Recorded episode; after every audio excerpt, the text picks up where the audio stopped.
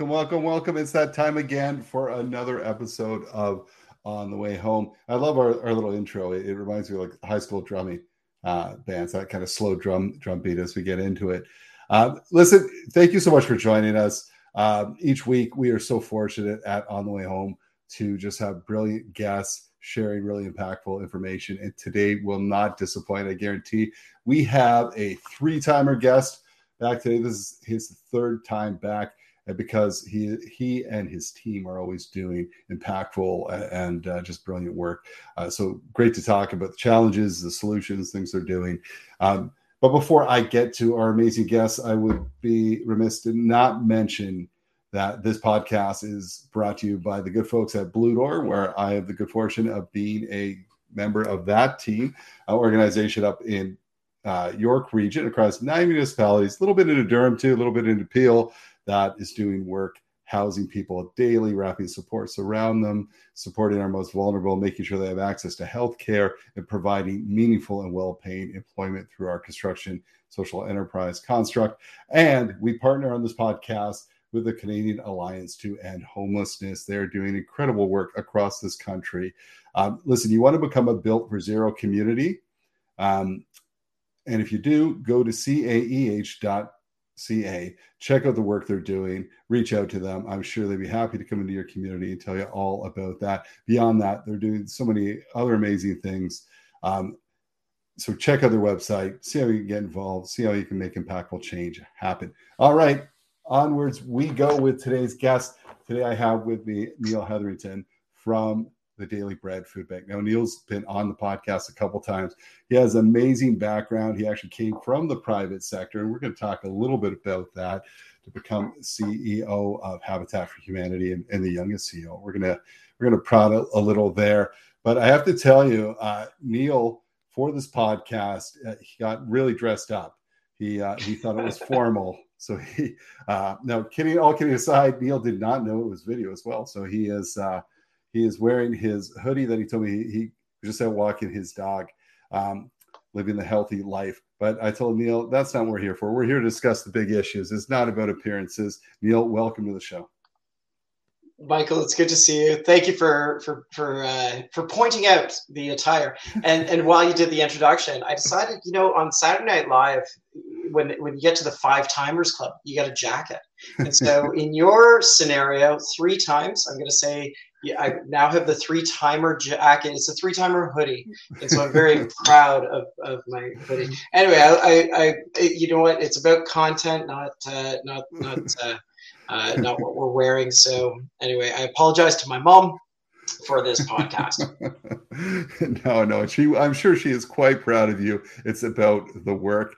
Uh, Neil, we ask the same question um, to every guest that comes on because it means a little something different to everyone. And that question is, what does home mean to you? Well, home to me uh, means safety and security, uh, and uh, and a place where I can always sort of reflect on on incredible uh, blessings that I've had and privilege that I've had in my uh, my life. And so um, uh, this year, uh, the the family home is uh, is has been sold. A place where uh, for 50 years my parents have have lived, and so it's taking on a special meaning of reflection and remembrance as as that home will probably be demolished and and they move into a condominium and uh, but for the entire time uh, that our family has been in uh, in this home, it's it's been that place of security and love and blessing. And some special memories, I'm sure, right? That's what people look back on when they they think of home.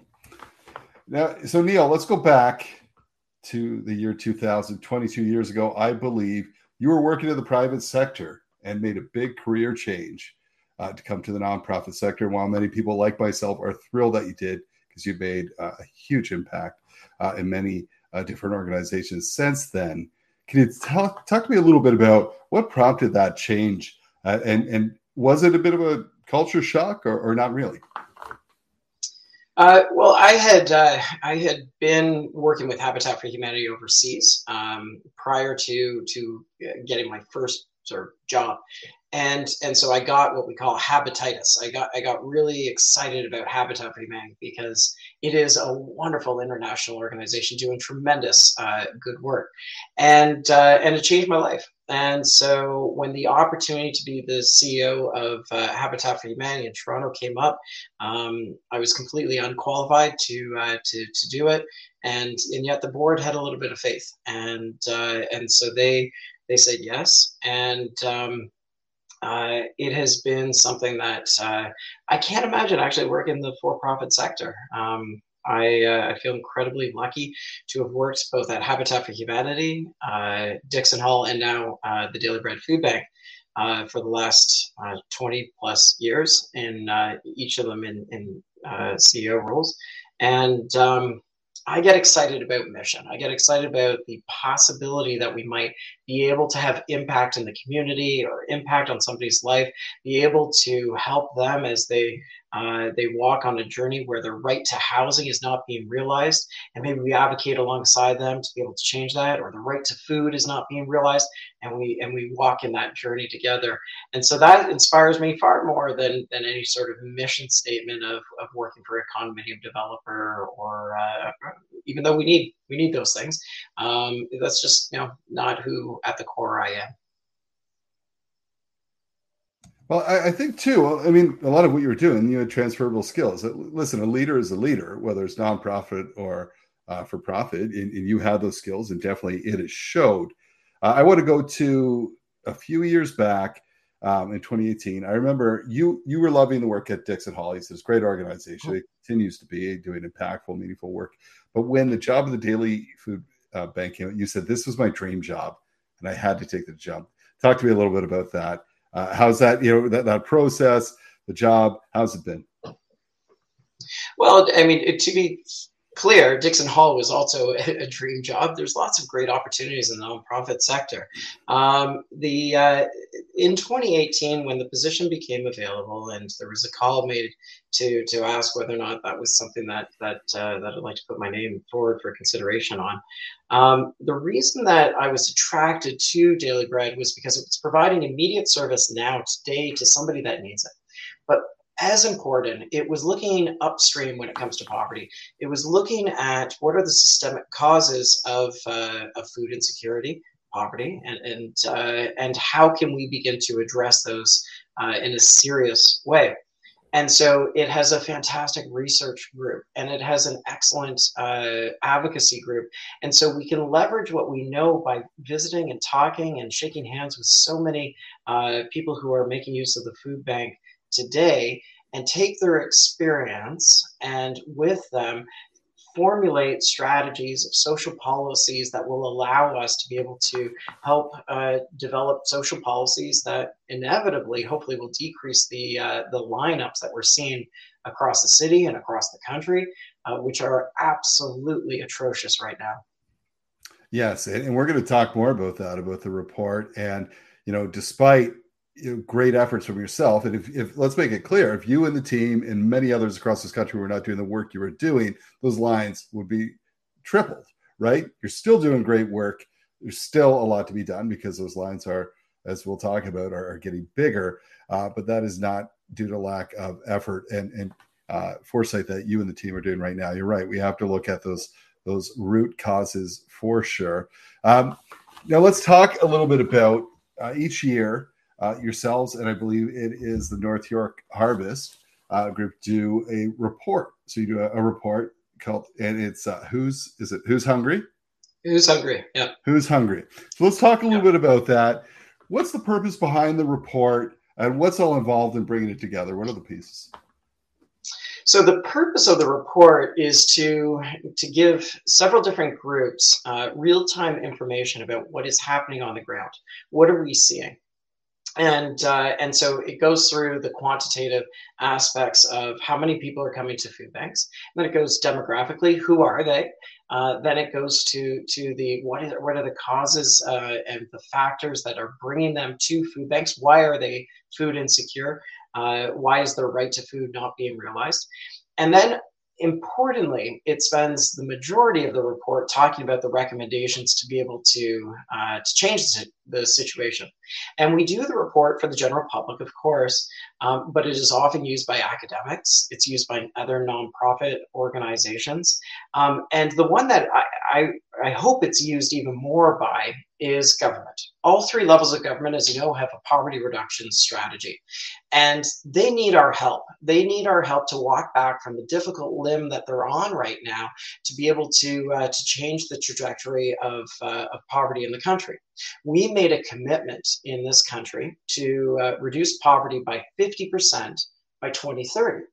And, uh, and it seems like we're not going to get there. Um, you look at the food bank numbers and you become become disheartened. Um, the uh, in Toronto, we were seeing about 50,000, 60,000, sorry, 60,000 client visits per month uh, before the pandemic. Then the pandemic hit and the lineups increased dramatically quickly. People in the city did not have uh, the fortitude to be able to and the to to be able to economic fortitude to be able to to deal with the acute shock of the pandemic. And so our lineups increased and our food bank visits doubled. They went from 60,000 to 120,000 and then you have another shock to the system, inflation that happens this beginning in sort of January, February of this year, uh, 11.5% for food. And, uh, and suddenly those lineups went from 120,000 to 190,000 this past month. So we have seen, regrettably, a tripling of the number of people who need to make use of food banks on a monthly basis. And I think you were kind in your your your offering that you know without the daily bread that that would have been even worse. I am uh, even more committed and more resolved to be able to uh, to advocate for for for change. And I'll just you know I, I, this is a long answer to your very simple question, but you know just the the fact is that um, when we were all clanging pots and saying to uh, and cheering on essential workers in the pandemic, we all gathered around and said, never again. We all gathered around and said, no, we got to build back better. We got to do something fundamentally different and and Michael, we haven't. Um, and and this this latest change, this late, latest uh, increase of thirty percent in food bank usage says that we have not done it. We have not been able to uh, to change the social policies that will be able to develop a, a strong and more cohesive fabric that results in fewer people being food insecure. And so podcasts like this i think are very important and uh, to be able to spread that word and hopefully convince everybody to uh, to take action. Well, you know, quite often in um, the housing homelessness sector, we'll get asked, or I'll get asked, what does homelessness look like?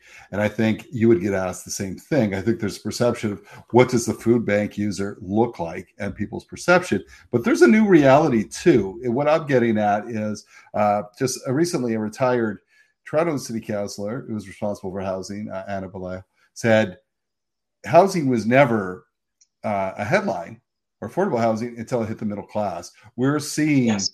Different people accessing shelters. We're seeing uh, people that are working full time, just can't afford rent. And I, I, think, can you talk about who you're seeing and how uh, the demographic has kind of shifted with food bank usage? Yeah, former Deputy Mayor uh, Ana Bailão is absolutely right. And uh, I, I, have a lot of time and respect uh, for her as she continues her journey in terms of, uh, of developing affordable housing. And the face of affordable housing has changed. She's entirely right that we're now talking about it uh, more because it's hitting more people. Uh, you know, it used to be that, you know, you follow the rules, you, you, you go through school, maybe you go to college or university, you get a job, you're able to afford a house. That's not the case now uh, for, for the vast majority of, uh, of individuals. And so um, housing affordability is, uh, is out of reach of just far too many. And so uh, the good news is out of that, we're talking about it more. Uh, on the food security side of things, uh, the face is changing as, as well. So, inflation meant that anybody on a fixed income, if they weren't already having to make use of a food bank, as people on disability uh, have to depend. They they needed they contributed to the number of people. Their incomes weren't going up. They were fixed income. Maybe they were senior, and so they uh, they needed to to come to the food bank to make ends meet.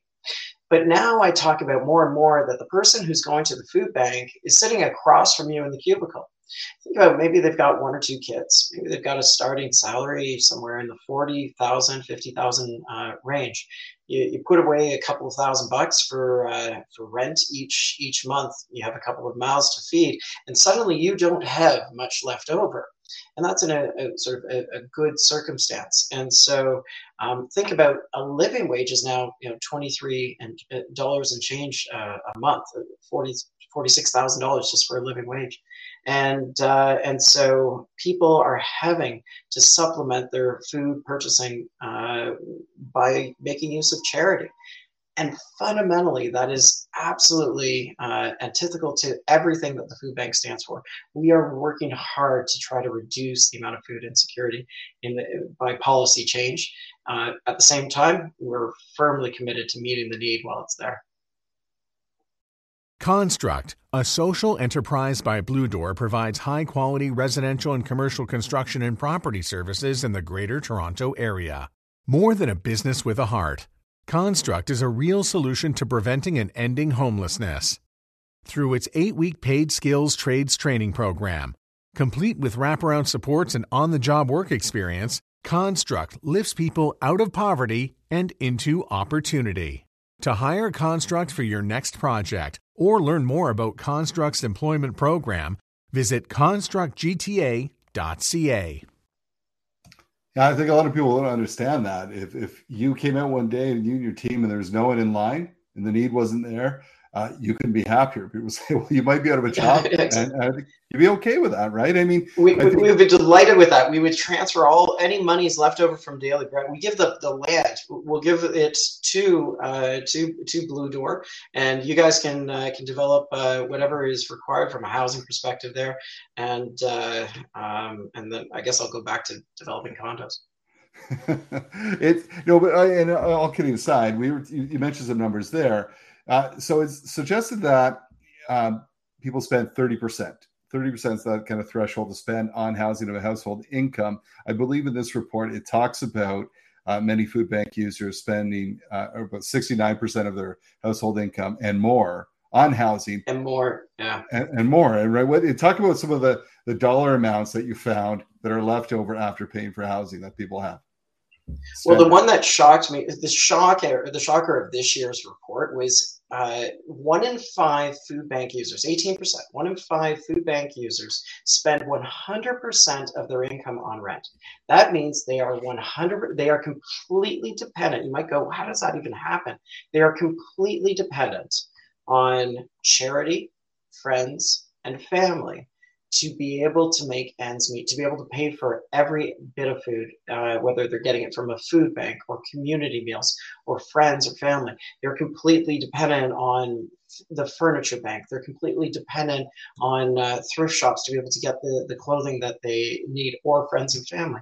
And so that one, not only is the, are the numbers increasing so dramatically, the depth of concern for each individual has increased uh, dramatically as, as well. And so that one was the one that I just I shook my head at and just said, how can we let this happen? Yeah, man. I mean, that's the staggering uh, and sad and, and unnecessary, right? I mean, let's dive a little more into. You have said often hey, more food banks. It's like for us, more more shelters are not necessarily the answer to ending homelessness. More food banks are not necessarily the answer to uh, helping people through. Talk a little bit about what has to change. Hmm. Well, there's three fundamental things, um, and the first one you're you're you're you're you're doing every single day. It's the development of decent, affordable housing, um, making sure that we've got affordable housing uh, scattered throughout the country um, that that people will have access to. The second is around income security. I here's something i'm sorry to soapbox a bunch of things but i'm going to soapbox this one. When CERB came out it was that guaranteed income for everybody at the start of the pandemic who needed it the government said oh, geez for people to get by they need 2000 bucks a month. And so everybody who needed it got access to $2000 everybody in Ontario who is on disability gets $1,229 a month to survive on. Um, they are underwater every single month and dependent on charity. And so we have to have an honest conversation about what is the decent level of income security for somebody on disability. The poverty line in, in Ontario is, depending on the area you're in, but it's roughly around $2,100. And so every single month, we are legislating that somebody on disability, somebody who cannot work, must be in poverty. And how contrary to the values that we espouse as a province is that? And so I think we need a, a really hard conversation uh, about uh, about the treatment of those on disability uh, right away. The third thing, so income security is the second, affordable housing is the first. The, the, the last one is is around decent employment. Um, you know, many of the people that are coming to the Daily Bread Food Bank or North York Harvest or food banks all across the country, they are uh, cobbling together a couple of jobs to be able to make things uh, happen, to be able to make ends meet. And so when they do that, they no longer have access to benefits. Um, and so they're having to make choices on medications for their kids or rent, uh, hydro or uh, uh, uh, dental care for, for, for a child. And so, um, when it comes to decent employment, if we are going to continue down this route of uh, individuals having to put together multiple jobs without benefits, I think we need an honest conversation about universal pharmacare and dental care because it's also good for the economy um, to be able to get people out, just as it was good for the economy to be able to provide 10 day, uh, 10 day adult, uh, t- sorry, $10 a day uh, daycare for uh, to get um, many, many more people into the workforce. I agree with, with all those things. I'll tell you a few things too uh, around that. When you talk about, um, I think for a long time, Blue Door and others, we, we tackle the employment challenge, we're we were actually setting people up for failure, and here's why: we were putting people in jobs that didn't have a lot of meaning, that didn't pay a living wage, that had terrible hours and no benefits, and so we set them up for yet another failure on a long list of you know where I need to break this uh, this cycle of failure, and we're setting them up for another failure, and that's what we look at programs like we've done with Blue Doors Construct, the construction social enterprise.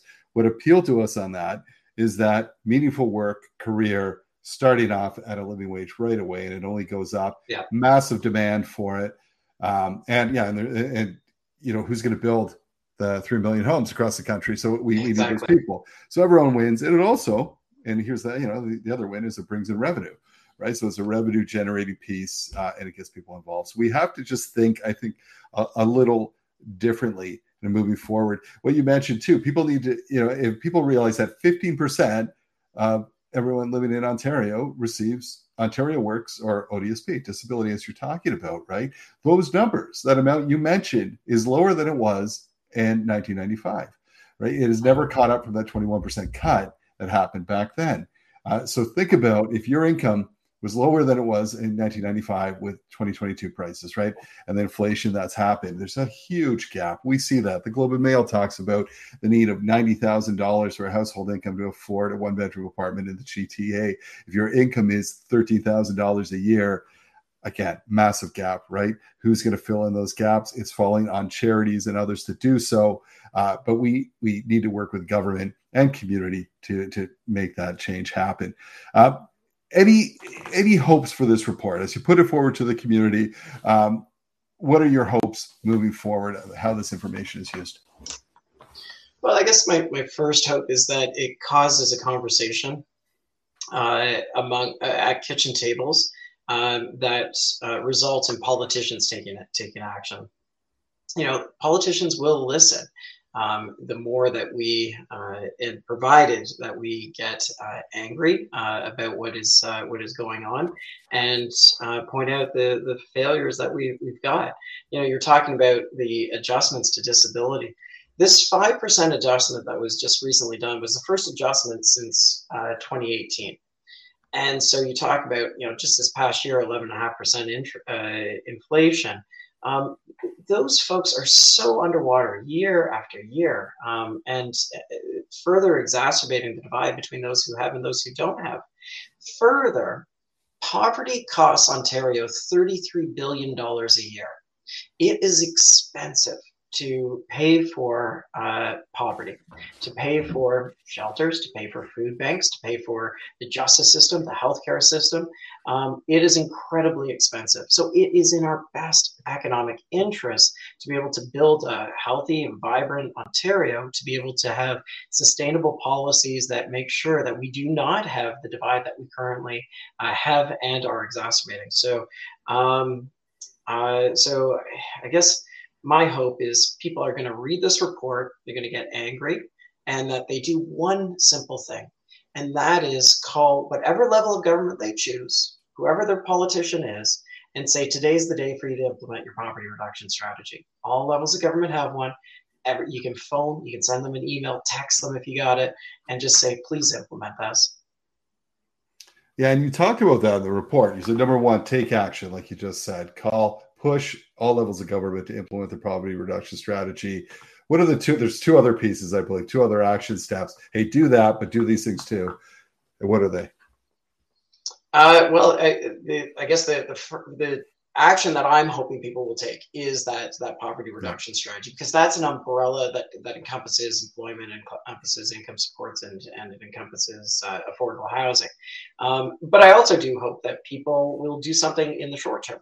I do hope that people will say, um, you know what, uh, I have the means to, so I'm going to I'm going to give to to Blue Door, or I'm going to give to uh, Habitat or to, to, to, Daily Bread, that they are able to to provide funding, um, that they are able to provide uh, talent in terms of their uh, their their time with the organization.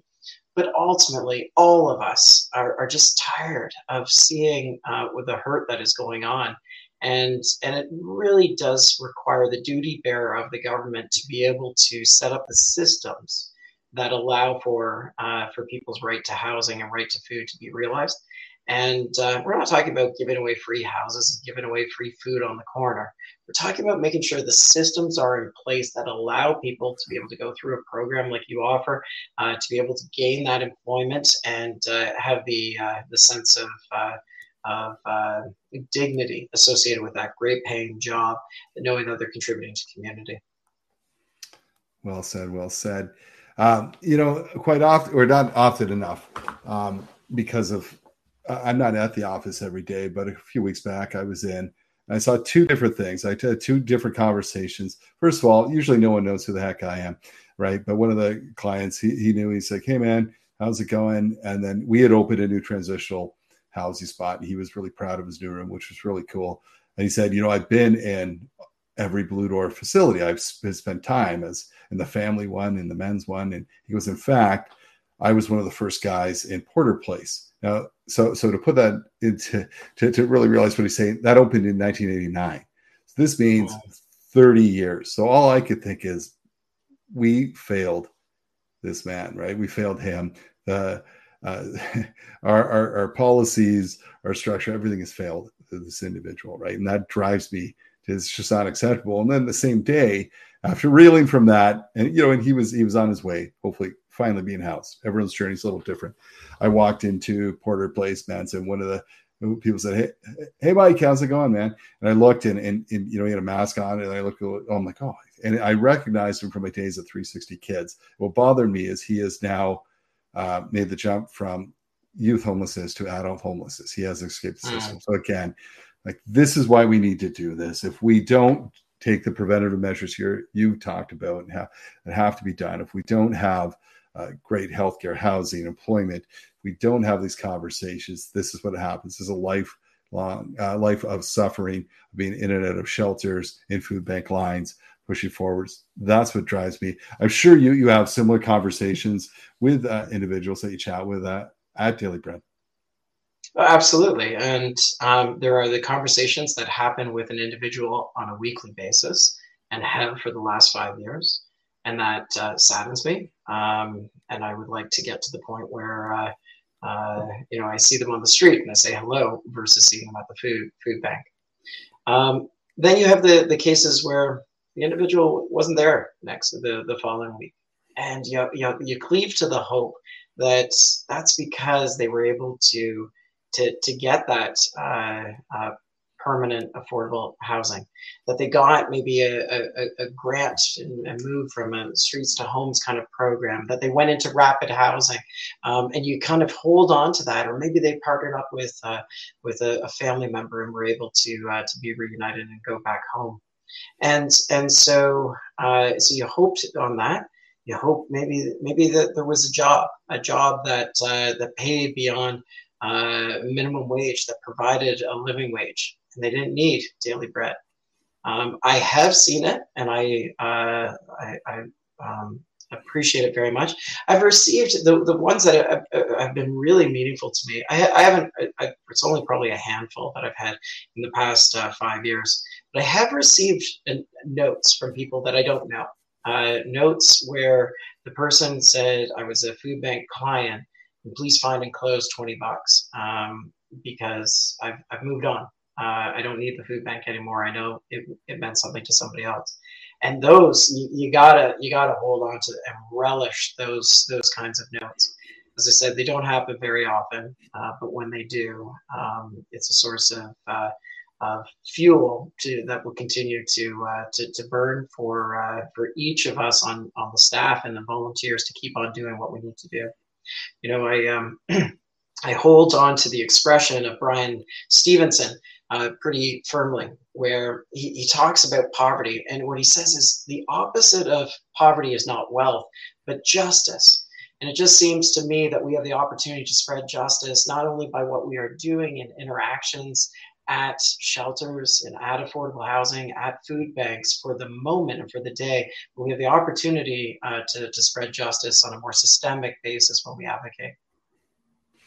Well said. Well said.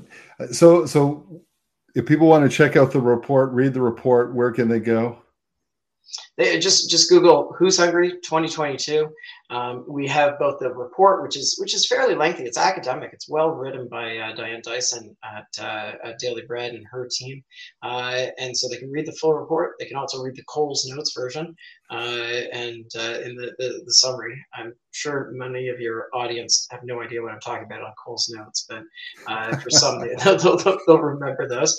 And I needed them and uh, and and there's also a video there, and, and it explains some of the startling statistics. But I hope in each of the forums that people read that they get to that end part, which is the let's take action together. take action. Yeah, yeah. It's not, not another report to sit on the shelf. This is action driven. And you have a podcast. Daily Bread is a podcast itself. So let's give let's give that podcast a plug. What's it all about? Where can people listen? Yeah.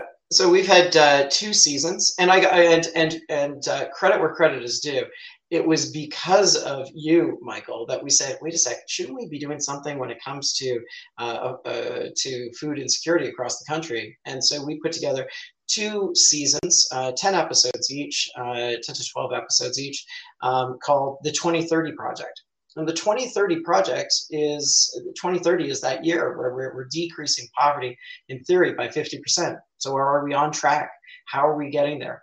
Is a guaranteed income the, the way to go? Like a basic income is that is that sort of the uh, the the silver bullet that will solve these these challenges? Those are what the podcast dives into from a social policy perspective.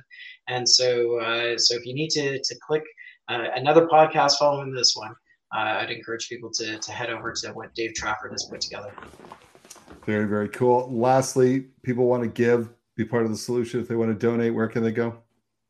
I hope people will consider uh, making a donation to wherever their local food bank is. If they're in Toronto, uh, dailybread.ca or uh, North York Harvest.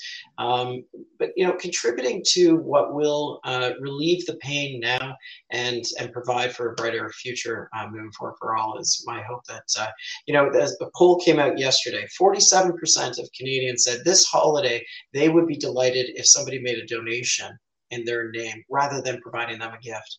And I, I, I just thought that that with philanthropic generosity of spirit around the holiday season was wonderful to uh, to read that uh, that Angus Reid uh, poll.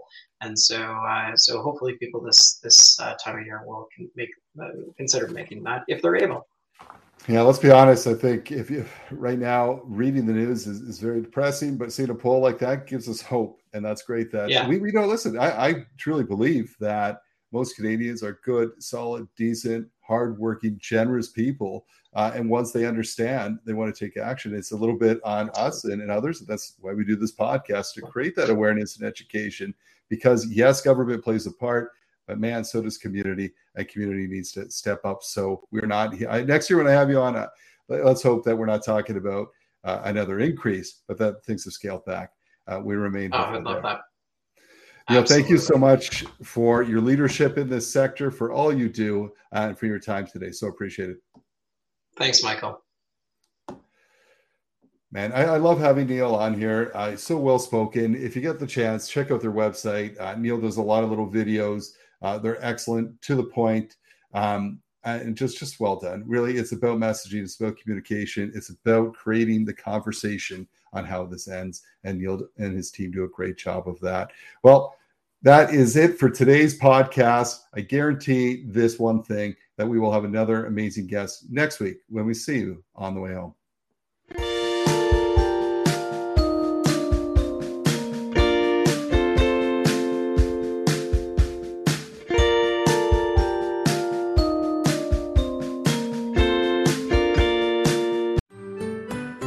I'm Andrea Askowitz. And I'm Allison Langer. And we are the hosts of Writing Class Radio, a podcast, but we are so much more. We have writing classes. So if you are looking for live online classes where you can join a community, write to a prompt, get feedback, and get better, check out all our classes at writingclassradio.com. And listen to our podcast wherever you get your podcasts and at writingclassradio.com. Produced by Crier Media and distributed by the Sound Off Media Company.